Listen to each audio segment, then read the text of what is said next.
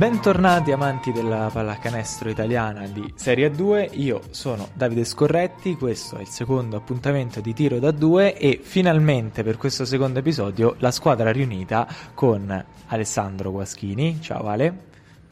Ciao Davide, ciao ragazzi. E Valerio Tini Brunozzi, ci sei mancato nel primo episodio, Vale? Ciao Davide, ciao Ale, è un vero piacere prendere parte a questo eh, nuovo podcast, nuova avventura insieme a voi. Sì, sono mancato, ma siete stati all'altezza, proprio alla grande. Adesso ci divertiamo durante quest'annata. E allora direi di cominciare subito a divertirci con il recap del girone verde e del girone rosso. Vediamo eh, cosa ci ha regalato questa seconda giornata di Serie A 2 e poi andiamo nello specifico a sviscerare tutti i contenuti.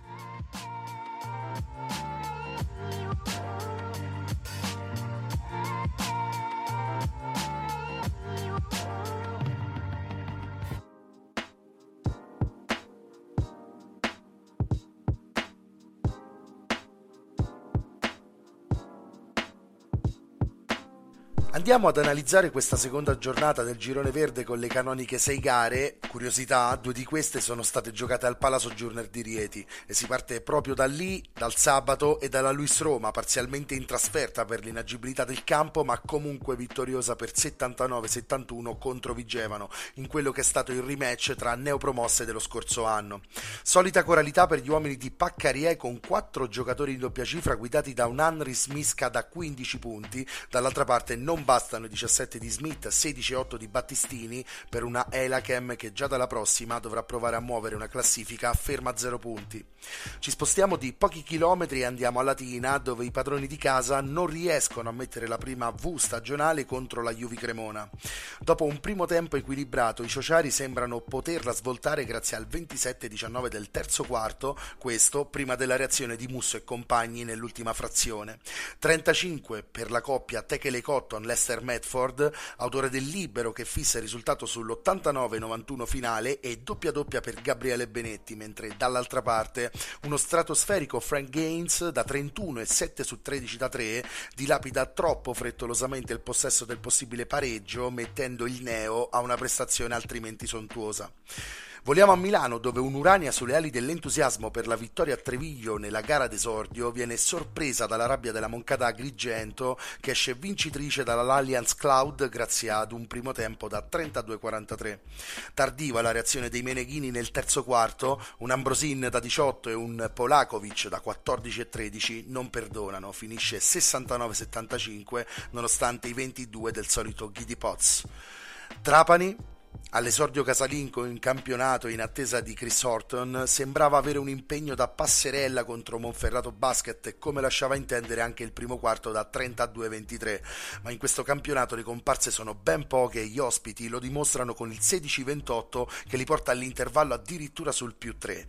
Serve un JD Notei monumentale alla fine per avere la meglio dei piemontesi nella seconda metà di gara. Sono 31 e 7 rimbalzi alla fine per l'ex Aris Salonicco, ben supportato dai 20 di Imbro per il 91-85 finale. Non basta alla 9 più un CJ Kelly da 26 punti. Nonostante il difficile impegno in trasferta, Treviglio mostra le sue carte da big assoluta del campionato nel match, nel big match che li ha visti trionfare per 89-90 tra le mura della pallacanestro Cantù. Dopo il passo falso della scorsa settimana, infatti, i ragazzi di Coach Finelli hanno qualcosa da dimostrare e prendono il controllo della gara nel secondo quarto con un netto 25-17. Da lì la Blue Basket controlla fino a metà quarta frazione, quando arriva un 12-0 di Cantù sorprendente che sembra ribaltare totalmente la contesa e li porta in due minuti dal meno 7 addirittura al più 5. Poi il nuovo ribaltamento di fronte grazie a due triple di Miaschi e il canestro decisivo di Guariglia, con i due che apportano alla causa addirittura 39 punti complessivi. Non bastano per i Brianzoli, che comunque giocano una buona gara, i 15 punti di un Christian Burns in gran spolvero. Chiudiamo con l'altra gara di Rieti, con la Sebastiani che al ritorno in Serie A per la prima volta da quasi 15 anni parte subito fortissimo e riesce a mettere la doppia cifra di vantaggio tra lei e Torino già nel primo quarto prima di subire il primo rientro dei piemontesi. Un Jets Johnson da 19 punti nei primi 16 minuti e 27 finali non smette mai di dare problemi alla difesa della Reale Mutua che va all'intervallo addirittura sotto di 13 lunghezze. Nel secondo tempo gli Amaranto Celeste sembrano poter addirittura controllare e amministrare il vantaggio salvo subire il secondo comeback di Torino nell'ultima frazione. A 45 secondi dal termine e a meno 4 prima che cominci la girandola dei falli sistematici da cui Rieti esce senza particolari patemi d'animo. Finisce 91-84 grazie anche alla doppia doppia di Dustin Hogg con i Sabini a punteggio pieno dopo due gare.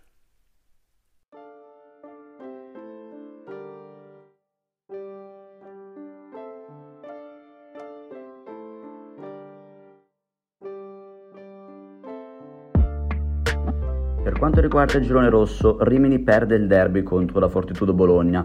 Il gap tra le due squadre non è mai stato enorme, ma gli emiliani sono sempre in vantaggio. Mascialtri gioca solo 5 minuti e poi è costretto a uscire per infortunio. I migliori per i Rimini sono stati Tommasini e Justin Johnson, 16 punti ciascuno, e Marx, che chiude con 24 e 11 falli subiti. Per la Fortitudo invece bene Mark Oglen, doppia doppia da 18 punti e 11 rimbalzi, mentre Radori ne fa 26.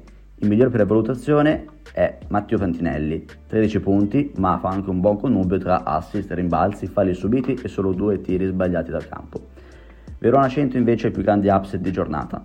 Nonostante Verona comincia molto bene, 100 però riesce a recuperare. Poco prima dell'intervallo li sorpassa. La tripla di Devò riporta avanti Verona, ma Mussini risorpassa all'inizio dell'ultimo quarto.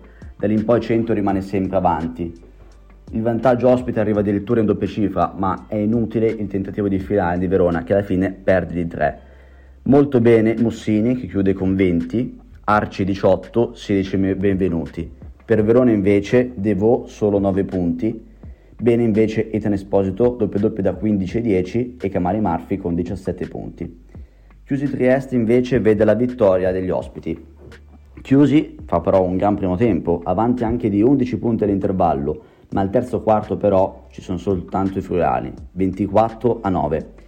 Nell'ultima frazione i, friul- i friulani volano definitivamente. Gli ospiti registrano addirittura 54 rimbalzi, mentre Chiusi si ferma a 39.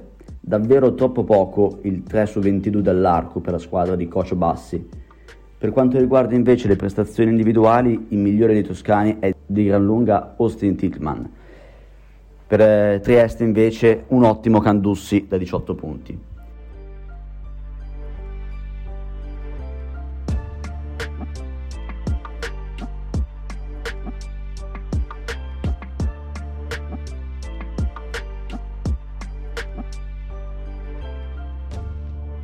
Udine Piacenza invece 91-82 per eh, i Fulani, eh, gli Emiliani partono bene ma Udine all'intervallo è avanti di 9. Da lì in poi l'Apu mantiene sempre un buon gap. Eh, è sempre l'Apu a vincere la lotta a rimbalzo con 48, 40 eh, a 30, mentre la Sigeco paga tanti errori ai liberi, 8 su 18 per loro. Ottimo il 52% al tiro da 3 per Udine, e il migliore è Gaspardo. Eh, realizza questi punti grazie a un ottimo 8 su 10 dal campo. Per Piacenza il migliore è sicuramente Skins, 24 punti, 11 rimbalzi che gli valgono 41 di valutazione. Orzinome Cividale invece è stata una partita combattuta, ma Cividale vince 73 a 68 in trasferta. La squadra bresciana parte bene nel primo quarto, ma all'intervallo Cividale è avanti di 6. Continua la bella prestazione di Cividale, eh, arriva anche a più 14. Gli Oceani però rimontano qualche punto nell'ultima frazione, arrivando anche a meno 2 con lo schiacciato di Brown. I padroni di casa hanno anche l'opportunità del pareggio a 10 secondi dalla fine, ma sfruttano mai l'occasione con una brutta rimessa. Alla fine vincono di 5 i Friulani. Per eh, gli Oceani molto bene Ruben Zugno, ma anche i due americani, ovvero Mayfield e Brown. In Cividale invece si registrano eh, ben 5 prestazioni in doppia cifra, fra cui spiccano i 16 di Miani e Eugenio Rota, con 11 punti, 6 assist e 7 rimbalzi, e parliamo di un play di neanche 1,80 m. Forlino Aldoro invece è un eh, dominio della squadra eh, di casa. Ottimo inizio da 25 a 12 per i romagnoli, ma i pugliesi riescono ad arrivare anche meno 4 nell'intervallo. Nel secondo tempo però c'è soltanto Forlì. Per l'Uni Euro anche qui ci sono 5 giocatori in doppia cifra, fra cui spicchiano uh, Xavier Johnson e Cady Mallen con 16 punti ciascuno. Per Nardò invece Russ Smith ne fa 24, ma il migliore per valutazione della partita è Antonio Iannuzzi.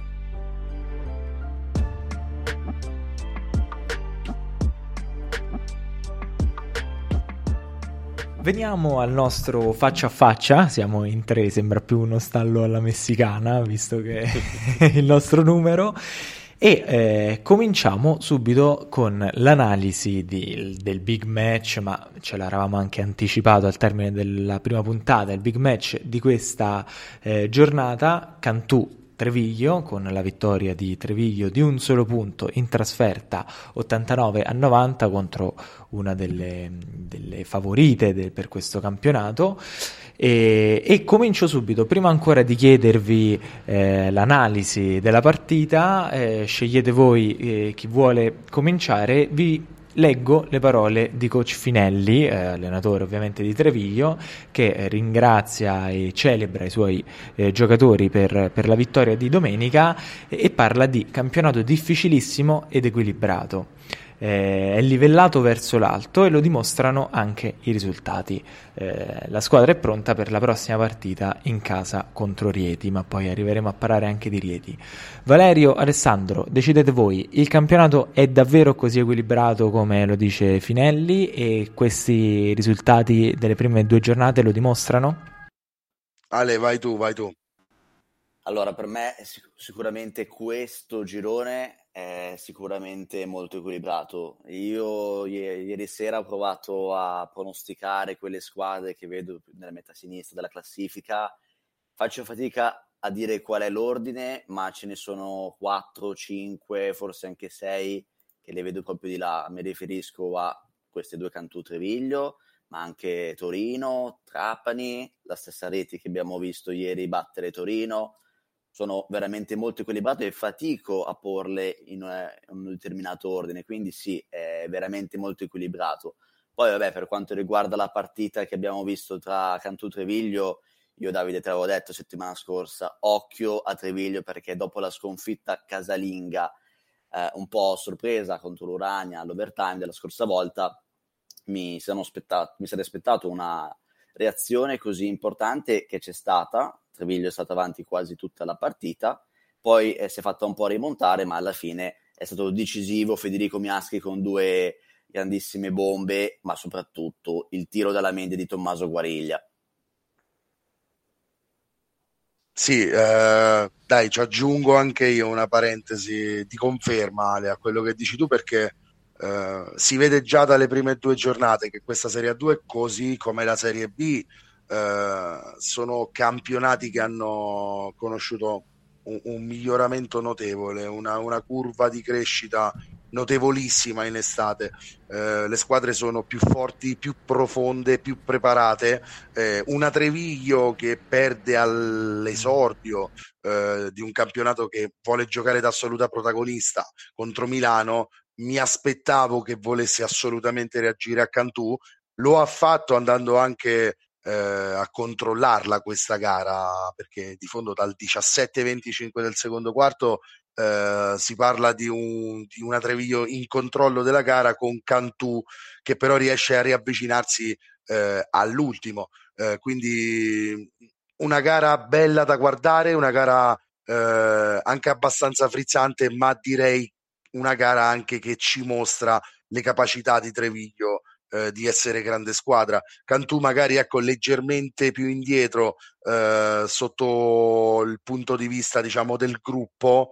Eh, ti dico anche Davide, se hai un Guariglia e un Miaschi che te ne mettono 39 e un Miaschi che mette due triple eh, incredibili eh, durante, durante il quarto quarto e che diciamo è decisivo a questo livello ti trovi molto molto bene, hai un Vitali che te ne fa 0 ma 9 assist, hai l'esperienza di gente come Brian Sacchetti, Marco Giuri, qui l'elenco non finisce mai, non ti ho detto gli americani insomma, no? eh, è, è, di quei roster che vogliono stare lì, primeggiare. Cantù mm, mi è piaciuta, mi è piaciuta, a, a, magari eh, se ti devo dire eh, oro colato e quindi sprecato in una sconfitta, i 15 di Christian Burns veramente sono stati importantissimi, però ecco, credo che sarà una delle migliori prestazioni stagionali per Burns che comunque avanti con l'età non potrà giocare sempre 30 minuti. Eh, que- questo è un po' un peccato, no, Davide, aver, aver, perso questo tipo di prestazione da un giocatore che è sì importante, ma non è un marcatore ecco, di razza. Quindi bella la gara, ci è piaciuta, credo che ce ne saranno tantissime così.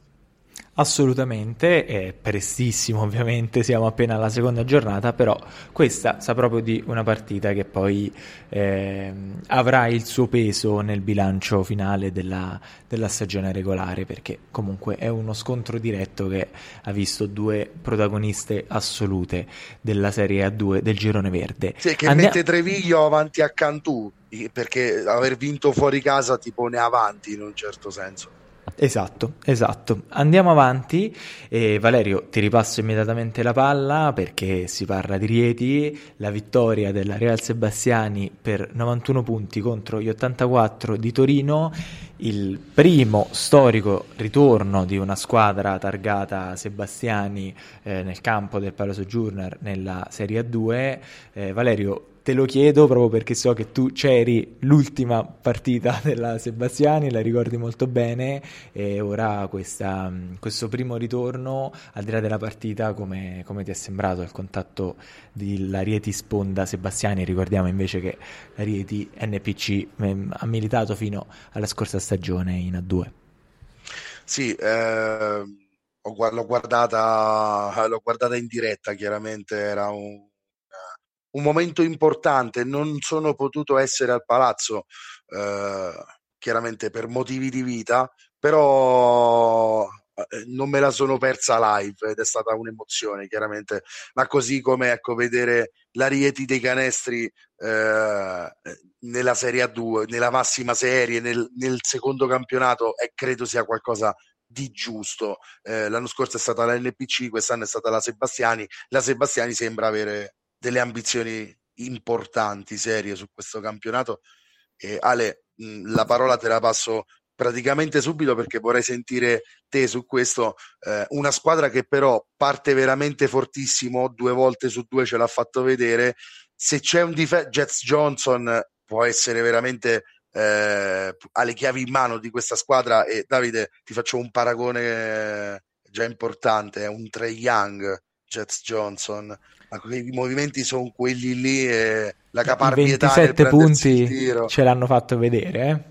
Sì, sì, la capacità di buttarsi dentro e prendere liberi a, a, a, praticamente a ripetizione, a nastro. Veramente un giocatore importante. Rieti, grandissima capacità offensiva. Ale, per metterci un po' di pepe in questo punteggio pieno meritato della Sebastiani, eh, quando finisce la benzina e vediamo sempre che tra terzo e quarto quarto finisce, Rieti ha dei buchi letteralmente neri in cui l'altra squadra riprende diciamo, parte dello svantaggio e, e Rieti finisce per rischiare. Anche ieri Torino era tornata sotto verso la fine della partita. Sì, però alla fine una reazione così me l'aspetto da una grande squadra come Torino. Alla fine eh, vedendo un po' i pronostici prima di questa partita, forse gli ospiti erano leggermente favoriti. Però comunque ho, ho, avuto modo di vedere anch'io la Sebastiani dal vivo eh, in Supercoppa eh, contro Latina e già ai tempi avevo visto una squadra solida. Comunque c'era stato qualche, anche lì, qualche piccolo momento di defiance, in quel caso è stato nel, nel primo tempo e poi aveva fatto una grande ripresa. Quindi sì, mi aspetto una Sebastiani che può avere qualche piccolo momento di difficoltà durante la partita, ma nel complesso della gara in totale la vedo molto bene. Infatti, come ho un po' spoilerato prima, la inserisco nel complesso di, di, delle, delle, squadre big di questo, di questo, girone perché non so se può arrivare tra le prime 3-4, però non lo escludo totalmente. Me lo aspetto molto probabilmente a sinistra della classifica poi ovvio adesso è molto presto, però ci sono delle premesse molto buone, gli americani sono degli americani veramente di livello, cioè Dustin Hogue comunque ex Trento, ce lo ricordiamo molto bene, ha messo una doppia doppia, Jack, uh, Jets Johnson l'hai annunciato te prima, 27 punti, è un giocatore clamoroso per questa categoria. Sì, sì, davvero clamorosi gli americani per quanto riguarda l'impatto totale eh, che è fatto tra l'altro di 40 punti, 16 rimbalzi, per dirne due di statistiche. E questi sono numeri, però Davide, per far concludere te magari su questo argomento, ti dico l'importanza del blocco degli italiani di Rieti si sta rivelando, almeno in questa partenza di campionato, notevole. Tra Raucci, Italiano, Nobile, Spanghero e, e Sarto, sì, anche Sarto devo assolutamente inserirlo, sono tutti giocatori che mi hanno dato veramente buonissime vibrazioni, gente che anche se sbaglia a, a, a livello offensivo, ehm, ti cito Vittorio Nobile 2 su 9 dal campo, siamo, siamo, d'accordo, ma l'impatto difensivo che ha avuto nella gara si è visto, così come l'impatto di Sarto si è visto. Due mh, diciamo action man come Raucci italiano, che sono le guardie del corpo dei Jets, eh, questa squadra è stata costruita bene, chiaramente non è uno spot eh, a loro favore, ma essere 4 punti e 2-0, eh, avendo vinto la prima fuori casa in un campo come Agrigento che è stregato per Rieti e, e, e, vi, e aver vinto all'esordio con Torino, è un merito che insomma, bisogna darlo alla squadra di, di Coach Rossi. Sì, e mi vengono in mente anche le parole del presidente Pietro Paoli a inizio, a inizio stagione la sua idea di basket sappiamo bene quanto sia onnipresente nel mondo Sebastiani, il suo vulcanico presidente, la sua idea di basket è proprio questa qui per la Serie A2, cioè una coppia di americani eh, di, di, un livello superiore e poi plasmare intorno a loro una squadra di italiani action man, come giustamente li definisci tu, che gli facciano un po' da, da dioscuri e svolgano anche quel lavoro sporco che poi serve serve eh, ai due USA per, per mettersi pienamente in mostra. Allora, andiamo ulteriormente avanti e, mm, e andiamo ad analizzare, Alessandro, eh, ti lancio subito nella mischia, eh, la vittoria della Juve Cremona contro Latina in trasferta, una vittoria per, per soli due punti, 89 eh, a 91, tra, in cui tra l'altro si, mh, mm, eh, si, registra anche la doppia doppia, 10 punti e 10 rimbalzi di Gabriele Benetti, eh, la Juve un po' ci accodiamo al discorso che facevamo io e te nella, nella scorsa puntata.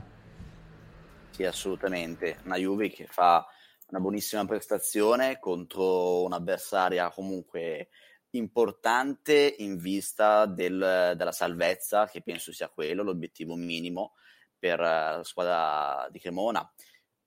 È stata una partita dove si è vista bene la forza della squadra.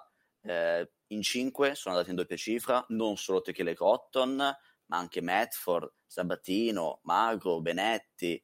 Insomma, è una bella squadra. Mi ricordo anche una bomba importantissima di Tortu quando la Juve ha fatto quella, quella rimonta in finale. Ha una grandissima forza nel sapere reagire nonostante difficoltà, perché comunque a pochissimo dalla fine era sotto di, di 4 da qualche minuto e Latina invece mi aspetto qualcosa di più. Forse eh, manca, almeno da casa mi è un po' mancato quel calore del pubblico casalingo che ti aspetti nei minuti finali nelle partite punto a punto. Non so se anche voi avete rilevato questo, eh, questa magari difficoltà sì, assolutamente. Latina. Ci sta, ci sta Davide, vai, vai. Sì, sì, no, stavo, eh, concordavo con te, eh, sappiamo benissimo quanto il pubblico sia fondamentale per questa squadra, anche e soprattutto nelle ultime stagioni è stato un fattore che più volte l'ha salvata. Eh, dico dall'altra parte c'è una, una squadra interessante eh, che ha degli elementi che seguiamo anche da, da tempo, perché Davide, un giocatore come Cosimo Costi, eh, sempre parlo di Juvi Cremona, eh, è un giocatore che mi interessa seguire, che mi interessa durante la stagione vedere che tipo di crescita potrà fare in una squadra che gli darà sicuramente delle responsabilità. Lo stesso Tortù è un giocatore che conosciamo molto bene, eh, è una squadra che, che, che può fare di queste, di, di queste gare e deve eh, costruire anche una salvezza tranquilla dello scorso anno su gare di questo tipo. Latina di fondo per me ha sprecato perché con un terzo quarto importante, quel 27-19 con un Frank Gaines che mh, francamente a livello offensivo è un paio di gradini sopra a questa categoria e c'entra davvero poco, eh, mi aspetto di più, eh, così come ha detto Ale, sono molto d'accordo. Eh, questo Gaines che è vero, ne fa 31, 7 su 13 da 3, tiene a galla tutte le velleità di Latina e poi nell'ultimo possesso Ale, secondo me, la va a sprecare eh, quella palla, sì. va a concludere con troppa fretta e va a concludere non da Frank Gaines. Mi aspetto una freddezza diversa, ecco, sì, si butta dentro molto facilmente con la moto come fanno gli americani, poi però al momento di concludere vedo veramente della fretta e quello un po' dispiace perché rovina questa prestazione incredibile. Sì, assolutamente, sono d'accordo. E poi c'è anche da dire che, come prima ho detto, la Juve è una grande forza, la squadra, non vedo un giocatore sì. assolutamente più forte degli altri. Qui a Latina, ok, Gaines è fortissimo, però dagli altri, cioè, vedo poco un contesto corale. Va bene, ok, bene Alipiev, bene Romeo, però mm. tre, massimo quattro, gli altri eh, fa- non mi sembra di vederli ben integrati nella, nella manovra di gioco. Sì, è una delle squadre che sicuramente Davide potrebbe pensare di aggiungere qualcosa se ci fosse l'opportunità, magari lo, la possibilità, perché eh, sembra un pochino corta negli effettivi, eh, effettivamente. Ecco. Esatto, facendo anche il gioco, anche il gioco di parole. È eh, vero, è vero. Come si chiama? Camembert, come si chiama? esatto.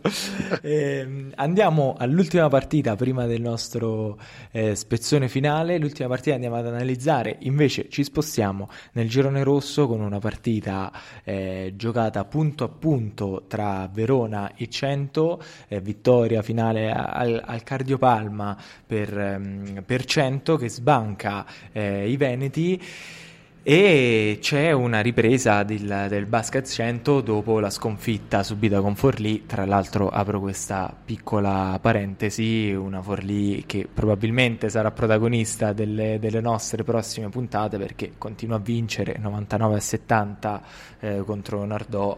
Eh, no, ma a velleità, esatto. a velleità si dimostra come una delle, una delle, favorite in assoluto del girone rosso. Eh, Alessandro, come hai visto 100? Diciamo un ottimo colpo di reni, una bella ripresa eh, per, per prendere i primi due punti stagionali. Sì, sì, 100 l'ho vista bene e onestamente non credevo perché dopo la sconfitta casalinga abbastanza pesante non pensavo riuscisse a fare i più grandi upset della, di giornata, perché alla fine io penso sì, che sì, sì. concordate con me che è stato la, sicuramente quello, il colpo di scena più grande in questa sì, seconda giornata. Eh, Verona ha dominato l'imbalzo 38 a 24 e fa strano vedere una squadra che perde e dominare così tanto sotto le planche, però 100 ha avuto una percentuale del tiro da 3 veramente alta, il 46%, che è riuscita ad essere determinante poi eh, per gli ospiti. Poi sì, Verona ha cominciato bene, eh, subito con un 16-4, brava 100 a recuperare subito. Eh, ho visto molto bene Mussini che ha chiuso con 20 punti. Verona poi è rimasta un po' troppo indietro perché poi comunque eh, 100 è stata avanti anche di 10 nell'ultimo quarto. Eh, Verona poi ha cominciato un po' troppo tardi a rimontare eh, bene Ethan Esposito che ha chiuso con una doppia doppia, anche Camry Murphy che ha fatto una bella layup nel finale, però magari da un giocatore come Divo mi aspetto molto di più dei nove punti solo che ha realizzato. Te Valerio invece cosa ne credi, cosa ne pensi di queste Verona? Sì, eh, direi mm, che per riprendere quello che hai detto tu, eh, giocare un po' al gatto con il topo per queste big 100 sicuramente è più eh, piccola nella nostra testa di una squadra come Verona, ma è una squadra che ha fatto la Serie A2 per tanti anni ed è una squadra che questo campionato lo conosce, ha mantenuto un core eh, su tutti i Dominic Carci che è sempre decisivo per questa squadra, e, ma anche lo stesso Mussini. Eh, il discorso è che dall'altra parte c'è una squadra che invece scende dalla Serie A, ha velleità di risalire, eh, un po' si specchia nel suo talento, nella sua profondità, nella sua bellezza e parte troppo tardi per, ripartire, per riprendere quello che, che, hai detto tu, con la rimonta che di fatto non si concretizza. Questo è un 77-80 che è diciamo almeno 3, 4, 5 punti più generoso di come è stata poi la gara. Eh, perché ecco, esatto. Tardi, sì. Esatto, eh, è un rientro all'ultimo quando non c'erano speranze poi di portarla a casa la partita, quindi eh, a 100 io faccio grandi complimenti e ho grandi sensazioni su questa squadra che da un paio d'anni, diciamo, l'anno scorso abbiamo avuto il piacere di guardarla in Coppa Italia dal vivo insieme ad Ale eh, e ci è piaciuta tanto anche come atteggiamento. Eh, uscita poi contro la Fortitudo, contro la Fortitudo ai playoff se non sbaglio quest'anno, eh, credo che sia una squadra che può rifarli con il giusto filotto di partite, con un campionato giocato eh, all'altezza da tutti i giocatori, non la vedo corta, la vedo ben coperta. È chiaro, Davide, che deve fu- tutto funzionare alla grande, mentre invece per Verona questi sono inciampi eh, che possono significare anche imparare a perdere già da subito e magari trasformarsi in una corazzata a marzo perché tante volte fa molto bene perdere a settembre-ottobre secondo me e fa molto peggio perdere dopo la Coppa Italia. Ovunque arrivi il filotto di sconfitta è molto brutto perdere lì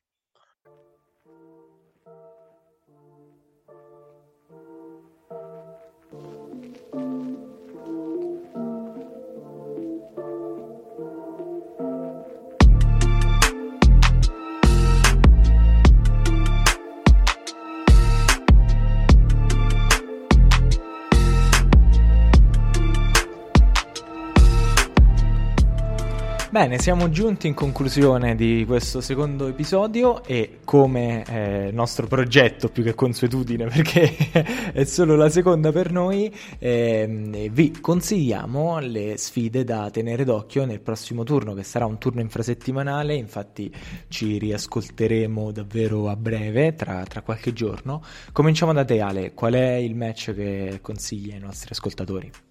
Sì, eh, rimanendo sempre su Verona, io vedo con grande interesse Verona-Udine. Sicuramente Verona sarà chiamata a una grande partita e reagire contro una delle quattro squadre a punteggio pieno del girone. Eh, sicuramente sarà stata equilibrata questa partita. Valerio?